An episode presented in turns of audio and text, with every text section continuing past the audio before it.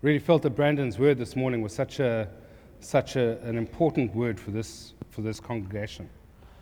Father, we pray that you would cause your, your fire to fall down on this altar. Won't you consume us? Won't you fill us afresh, Lord, with your spirit? Won't you fill us with your fire? Lord, won't you set us ablaze? Won't you set us ablaze so that we could go out and set the world alight? Won't you set us ablaze, Lord, that people would look upon us and be warmed by your love and your power and your compassion and your kindness and your mercy and your grace? Won't you fill us afresh, Lord, with your blazing fire? Let it not burn out in Jesus' name. Amen. Uh, yeah, I'm going to be speaking this morning about Pentecost. Pentecost is a really, really important moment in the history of the world. This morning, I'm going to be looking at it from a micro perspective. We're going to be tracing uh, uh, something about the story of Peter, the, the, the Peter the apostle. He was initially Peter the disciple, and before that, he was Peter the fisherman. So, we're going to be talking about Peter in the context of the transformational power of Pentecost. Uh, I came up with two subtitles for this sermon. You can pick which one you like. Uh, Petering out of power, or The Idiot's Guide to Following Jesus. And you'll see why I call it The Idiot's Guide to Following Jesus. I'm not being flippant, although it may appear that way. We'll see at the end of the sermon why I call it that. It never ceases to amaze me that Jesus left the fate of all humanity in the hands of 11 men, his disciples who became the first apostles, who I'm not sure I'd have chosen to be on my team.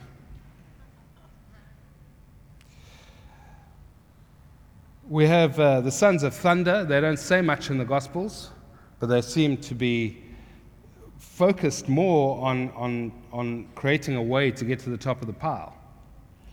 We have Thomas. I have my doubts about him. But then he had his doubts as well. Um, we have, who else? Judas. Probably the less we say about Judas, the better. And then there's Peter. Peter. Of, of all the disciples, I think I identify with Peter the most. He cannot open his mouth without sticking both of his feet right in it. He says all kinds of rash stuff all the time. He, um, his mouth writes checks that the rest of him can't seem to cash. Peter does crazy stuff. He makes huge promises and lacks follow through. When Jesus calls him, he was catching fish. This is a guy you could smell coming around the corner before you saw him.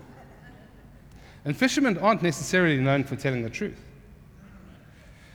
Peter, Peter is an unlikely choice. Peter was probably a teenager when Jesus called him.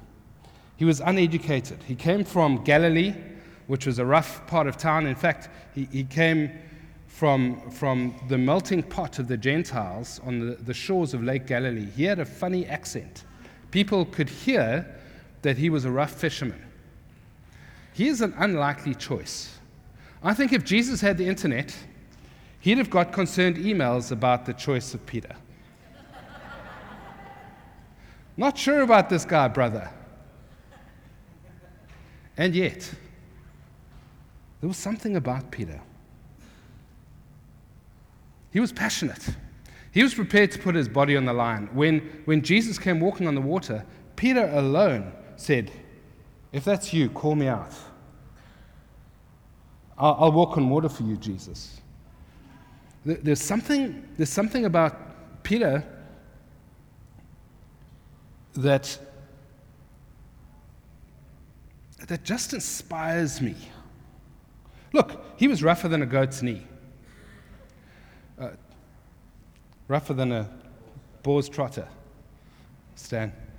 Uh, but, but there was something about him so, what I'm going to do is I'm going to track what he looked like from the time of his calling in a series of scriptures to his denial of Jesus, to his restoration, and then we're going to land on Pentecost.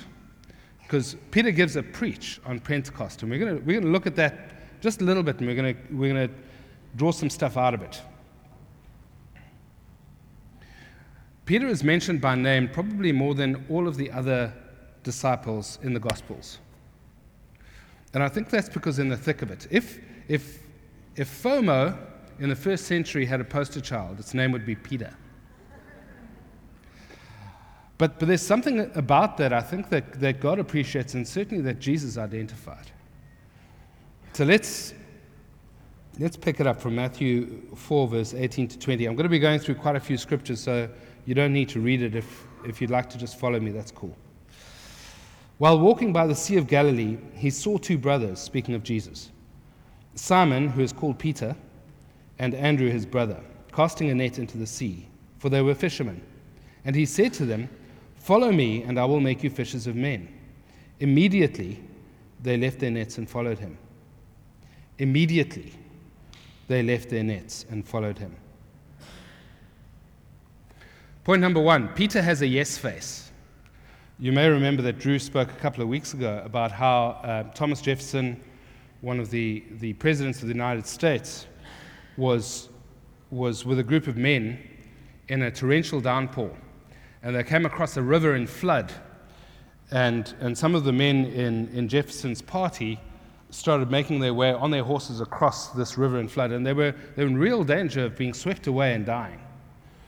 And, and when it came time for Jefferson there were still some of his men on, the, on, on this side of the shore to cross. There was a guy who needed to get to the other side, and he approached Jefferson and said, Please, sir, can I get on the horse with you? Would you mind taking me across? And Jefferson said, Sure, let's go.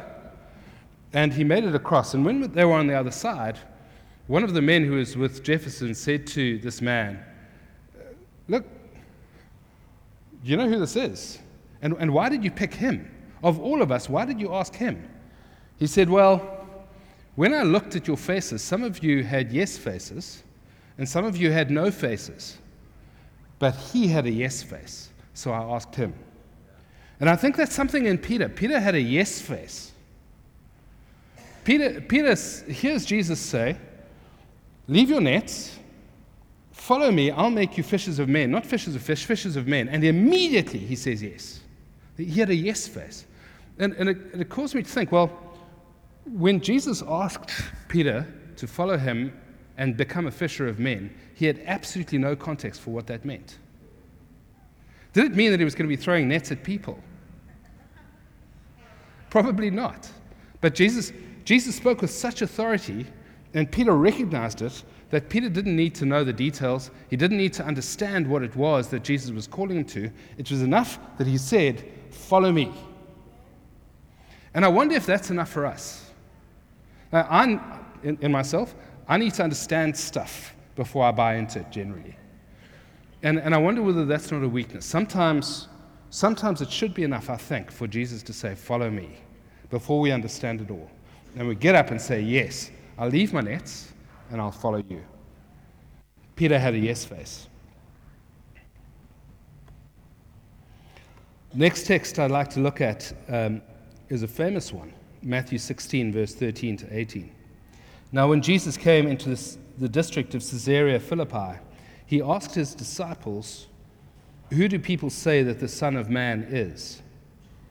And they said, Some say John the Baptist, others say Elijah, others Jeremiah or one of the prophets. And he said to them, But you, who do you say that I am?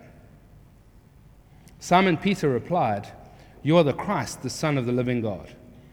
And Jesus answered him, Blessed are you, Simon Bar Jonah, or Simon son of Jonah. For flesh and blood has not revealed this to you, but my Father who is in heaven. And I tell you, you are Peter, and on this rock I will build my church, and the gates of hell shall not prevail against it. Point number two Peter sometimes gets it right. Peter sometimes gets it right. So Jesus asks a very important question Who do you say that I am? And, and Jesus is engaging in a bit of a wordplay here. He's making a pun. Uh, well, not a pun yet. It gets to a pun in a moment. Who do you say that I am? I am is the name of God. In Exodus, remember, Yahweh reveals himself to Moses in the burning bush that isn't consumed. He says, I am. I am the great I am. if, Pharaoh wants to know who I am, tell him I am has sent you. So when Jesus says, Who do you say that I am? It's a bit of wordplay. He's giving them a hint. He's, he's revealing that he's Yahweh. He's the angel of the Lord who spoke from the bush. And Peter nails it. He gets it 100% right. He says, You're the, the Christ, the Son of the living God. And Jesus says, in another pun, I say that you are rock, Petros. You are rock. It's a piece of rock. And on this rock, Petra, this is the feminine, this mass of rock. So I say to you that you're a piece of rock, and on this massive rock, Petra, the fact that, that Jesus is, is the Christ, the Son of the living God, I will build my church, and the gates of hell will not prevail against it. So, so the, the, the rock that the gates of hell will not prevail against is the fact that Jesus is the Christ, the Son of the living God. And, and he's going to build his church on it. And, and the gates of hell will not prevail against either that truth or the church. Have you ever thought about the fact? Unfortunately, I just don't have time to go into all the detail of what the gates of hell are. It's really interesting. Uh, but have you ever thought about the fact that the gates, gates are a defensive position, they don't move. Gates, gates don't advance. Jesus was saying, This truth that I am the Christ, the Son of the living God, and the church that I'm going to build upon that truth, the gates of hell will not be able to withstand their advance. It's the church, the church takes on the gates of hell and wipes them out. That's what that text means. It's, it's actually that, that the kingdom of darkness has adopted a defensive position and the church is going straight in to take it out. It's so cool. So Peter gets it right. Then we go a little bit further in Matthew chapter 16, verse 21. From that time, Jesus began to show his disciples, part of the same conversation, that he must go to Jerusalem and suffer many things from the elders and chief priests and scribes and be killed. And on the third day be raised. And Peter took him aside and began to rebuke him. God love Peter. Rebuking Jesus, saying, Far be it from you, Lord. This shall never happen to you. But he turned and said to Peter, Get behind me, Satan. You are a hindrance to me, for you are not setting your mind on the things of God, but the things of man. Point number three Peter sometimes gets it wrong. Peter is so pumped about getting the last question right that he assumes the position of spiritual authority. He can do no wrong. In fact, he's so pumped that, that, that the Father in heaven, not flesh and blood, has revealed this truth to him that he presumes to take Jesus aside and tell him a thing or two. And, and, Sat, and, and, and Jesus calls him Satan. Now, th- that seems a little harsh, yeah? It's a little harsh. In the Old Testament, in, certainly in the early parts of the Old Testament, where Satan is used, is not used as a, as a proper name. It, it, it's usually referred to as the Satan, which means the opposer. So, what Jesus is saying to, to Paul, to Peter, is you are opposing my purposes. You're opposing the purposes of God. How are you opposing the purposes of God? You're thinking about the things of men, not the things of God. You're thinking about the immediate instead of understanding that there's an eternal dynamic and an eternal perspective. You're thinking about avoiding suffering or me avoiding suffering, when actually that's the very purpose I've come to the earth. And when you do that, you're backing up the kingdom of darkness. And, and reading that text, I wondered to myself, how many times have I opposed the purposes of God? It's a, pro, it's a heavy, weighty thing, isn't it? That, that when we are so consumed with the immediate, with the earthly, with the things of man, that we lose sight of what God is doing and his eternal perspectives. And part of Pentecost, part of Pentecost, and we're going to look at this, is how the kingdom of God breaks into the kingdom of man and puts it in its proper place, in its proper perspective, where actually it's so small. And the kingdom of God is so vast, and we get to participate in it.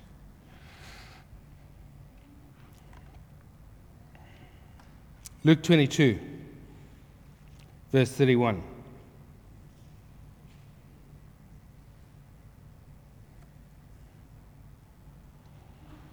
Jesus is about to go to the cross, and he has this conversation with his disciples. And he looks at Peter. With, when I read this, I, I see such, such love and compassion. I, I hear the, the tone of Jesus' voice as he says these words, is not harsh. You can read this in a harsh tone of voice. I don't believe it was spoken in a harsh tone of voice at all. He says this Simon, Simon, behold, Satan demanded to have you, that he might sift you like wheat. But I have prayed for you that your faith may not fail. And when you have turned again, if you're in your Bible, just underline that scripture. When you have turned again, strengthen your brothers. Peter said to him, Lord, I am ready to go with you both to prison and to death. Yeah, Aish. Jesus said, I tell you, Peter, the rooster will not crow this day until you deny three times that you know me. See, Jesus knew what Peter was going to do. And, and, and this is point number four. Peter's future failure was not a deal breaker for Jesus. Peter's future failure was not a deal breaker. Jesus knew how Peter would fail and that his failure would be a, an opportunity for Satan to attack. Why was Satan demanding to sift Peter like wheat? Why did Satan have a legal right to demand that? Because, because this anticipates that, that Satan appears before God as he does. Job says that. Appears before the divine council and says, I demand Peter. Because Jesus had said, If you deny me before man, I will deny you before God, before the Father. And that's exactly what Peter was going to do. So, in, in terms of, of the law, in terms of not, not only the law of the Torah, but in, in terms of Jesus' commandments, Satan was entitled to Peter. Crazy. And look at Jesus' response. He doesn't, doesn't give in to that demand, he intercedes. The Bible says, I have prayed for you that your faith may not fail. Not, not that your faith may not fail so that you would not deny me. That your faith would not fail, that when you've denied me, you won't give up. Because he was going to fail. Can I share something with you? And, and I'm not sure whether you're aware of this. You are going to fail. You are absolutely going to fail. There are going to be times where you've promised Jesus stuff and you're not going to do it. You're, there are going to be times where you sin. Maybe it's just me. I don't think so. I think it's you too. There are going to be times where you fail in the purposes of God. And that's not the end of the story. Because Jesus himself, Jesus himself prays that our faith would not fail, not before we've sinned, but after it. That we would not lie there and say, This is the end of the road for me because God's grace is only enough to forgive my sins and salvation. That's just not true. The grace of God is, is able to take us in our failures and in our fallings and in our broken promises to lift us up and put us back on the path to follow Him again.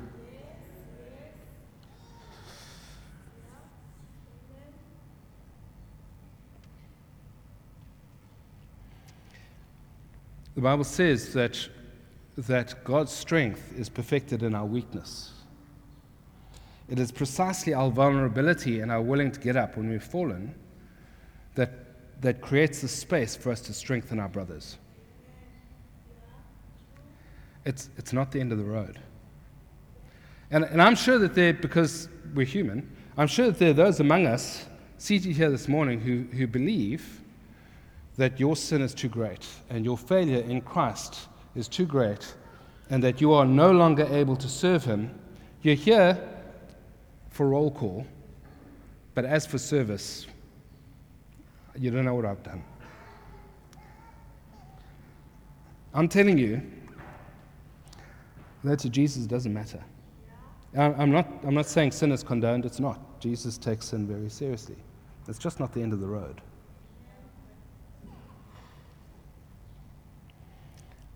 See, in our vulnerability and failure and returning with the help of Jesus to the call set before us, the gates of hell cannot withstand it.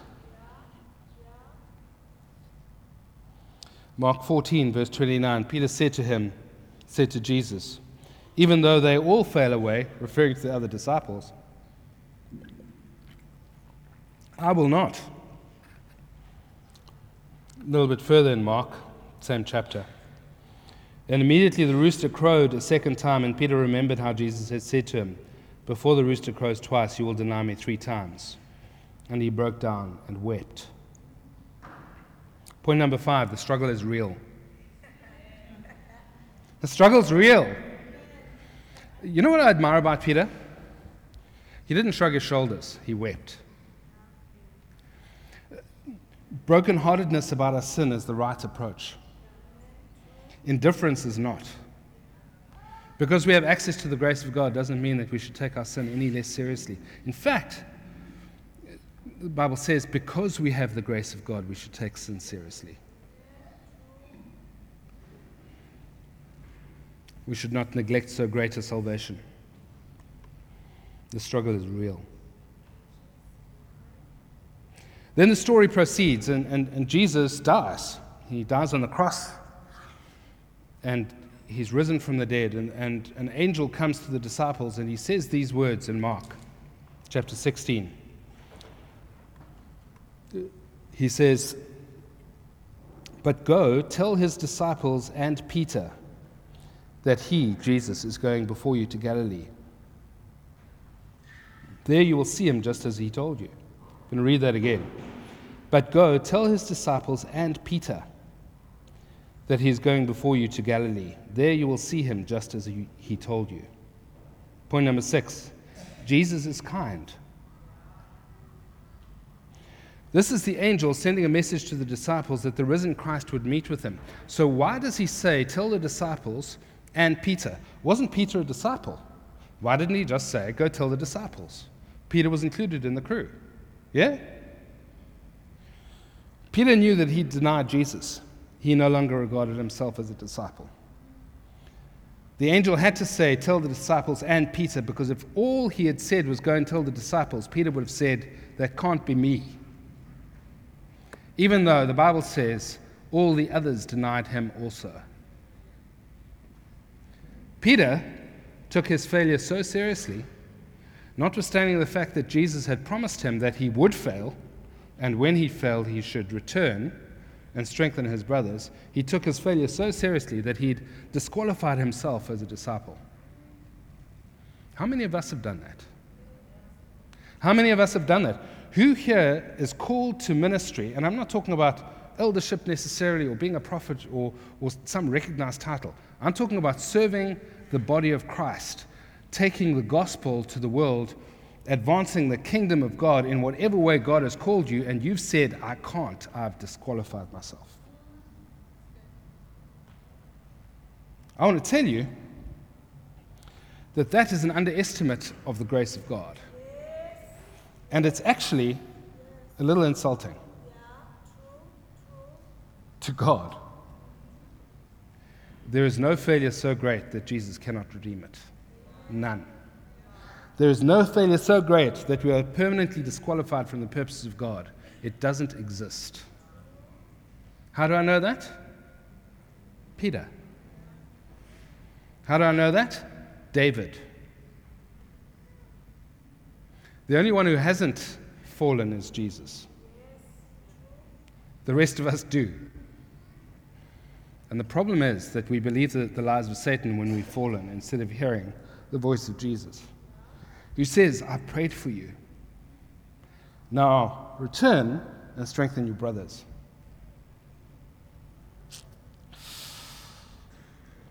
John 25, uh, 21, verses 15 to 18. So the scene is, is um, Jesus appears to the disciples and he, he cooks them a breakfast fish on the beach. And when they'd finished breakfast, Jesus said to Simon Peter, Simon, son of John, do you love me more than these? He said to him, Yes, Lord, you know that I love you. He said to him, Feed my lambs. He said to him a second time, Simon, son of John, do you love me? He said to him, Yes, Lord, you know that I love you. He said to him, Tend my sheep. He said to him again the third time, Simon, son of John, do you love me? Peter was grieved because he'd said to him a third time, Do you love me? And he said to him, Lord, you know everything. You know that I love you. Jesus said to him, Feed my sheep. Truly, truly I say to you, when you were young, you used to dress yourself and walk wherever you wanted, but when you're old, you will stretch out your hands, and another will dress you and carry you where you do not want to go. Point number seven all you need is love, love, love. And unfortunately, the English robs us a little bit of what's happening in this passage. Jesus says to Peter, Do you agape me? Do you have agapeo love for me? Do you have the selfless, sacrificial love that I possess that took me to the cross for me? And Peter three times says, Yes, I have phileo for you. I have brotherly affection for you. So, so Jesus says, Are you prepared to sacrifice everything to love me? Because if you don't have that, you're going to struggle to feed my sheep. If all you have for me, if all you have for me is affection, it's not going to sustain you because sheep bite. Sheep don't take instruction well. Sheep are difficult.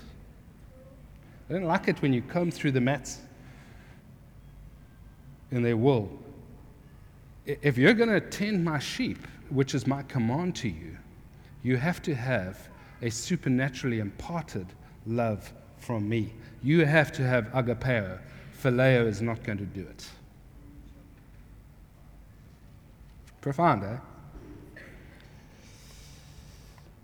See, before Jesus, it's a little bit later in, in in the text, before Jesus ascends, he says to his disciples, A new commandment I give you, that you love one another, that you have agape love, that you agape, possess agapeo love for one another, as I have possessed agapeo love for you. That's, that's the commandment Jesus to us. It's that love that we have for one another that is evidence to the world that we love Him It's a profound thing. Okay, so all of that, all of, all of those encounters give us a picture of Peter. So, if, so if, if I look at that backdrop, all of that's the introduction, by the way. Uh, I'm not going to be long. Um, all of that is the backdrop so that we see Jesus' journey with Peter until this point. And we see Peter gets it right, Peter gets it wrong, Peter fails, Peter is restored, Peter is given a charge by God that can only be fulfilled if he's supernaturally empowered from on high.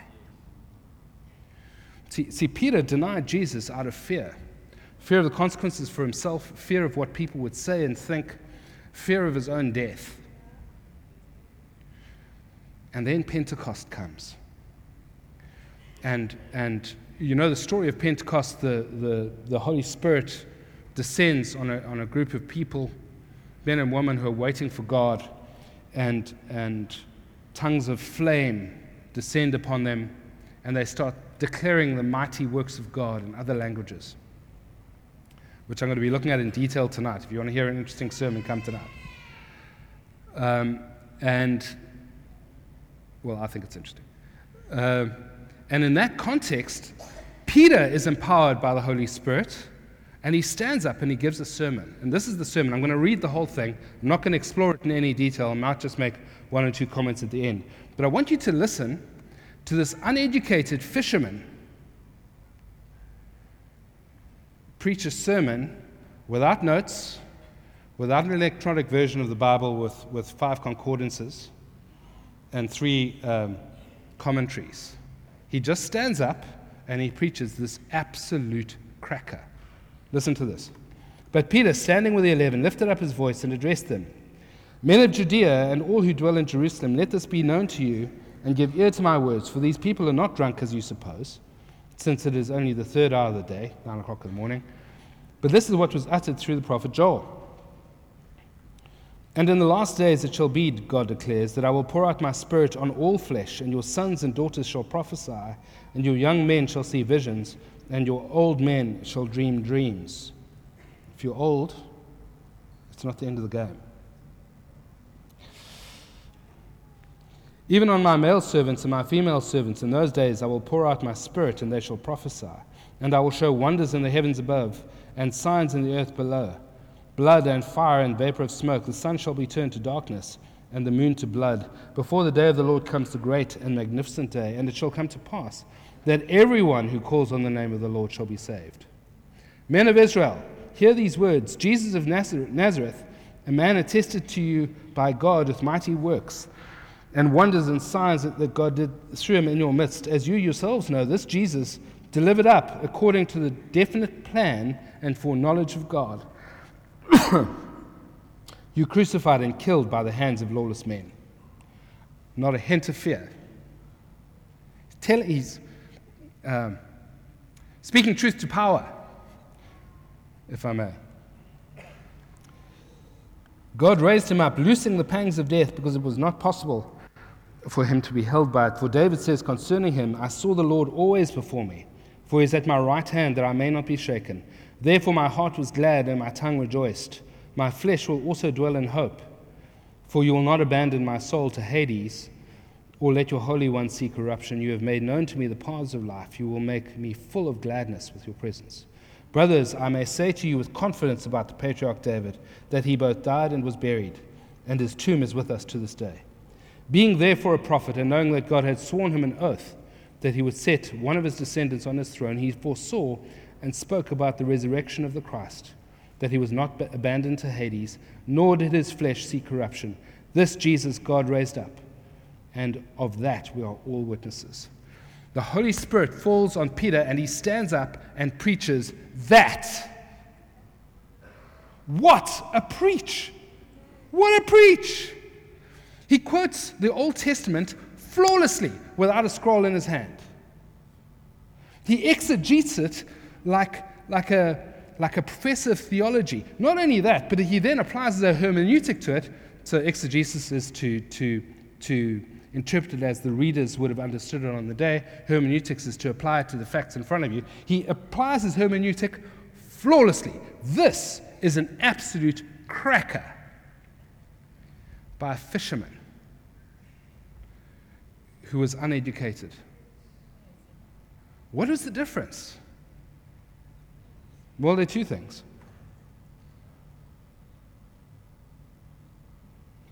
Acts 4, verse 13. Now, when they saw the boldness of Peter and John and perceived that they were uneducated, common men, they were astonished. And they recognized that they had been with Jesus. Two things. One, he was filled with the Holy Spirit.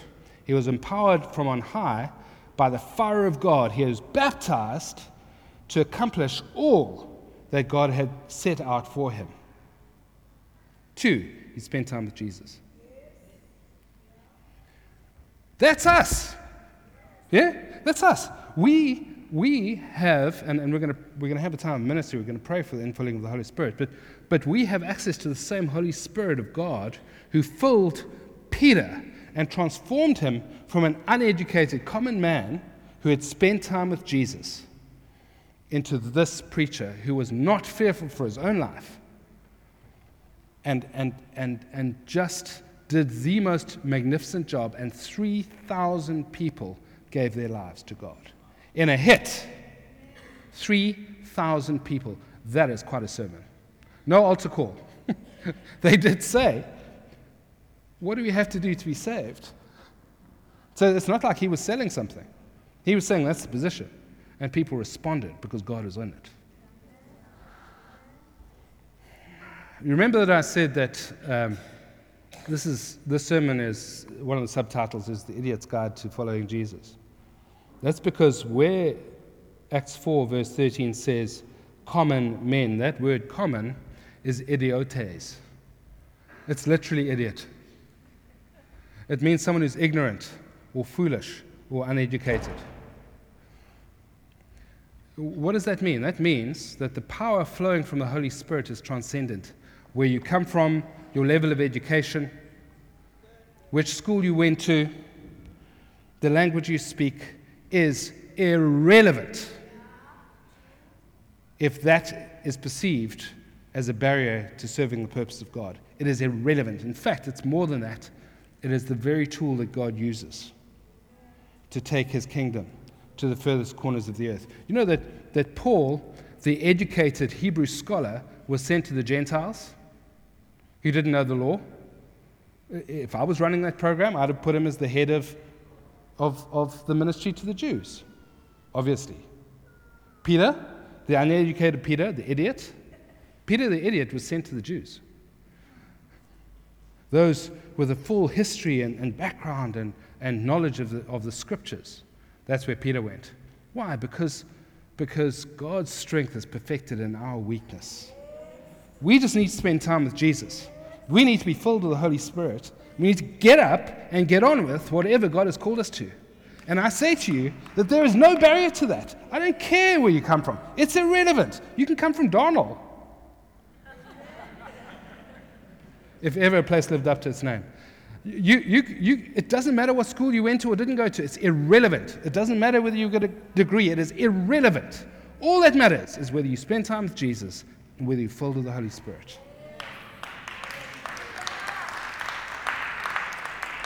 So this morning we're going to create the space for God to fill us afresh. And if you've never been filled with the Holy Spirit, today's your day. Today's your day. Because we all need supernatural power to do all the things that God has called us to do. You know, we get to participate in the great work of Jesus and to do things greater than he did because he has ascended and sent the helper to us. And people think, well, what's greater than raising the dead? What's greater than, than healing the sick? I'll tell you what's greater than that taking the kingdom of God to the four corners of the globe. Jesus hasn't done that in the flesh. He's looking to us to do that. And we get to play a part in that. More about that tonight, but we get to play a part in that. Beautiful. Wonderful, Raymond.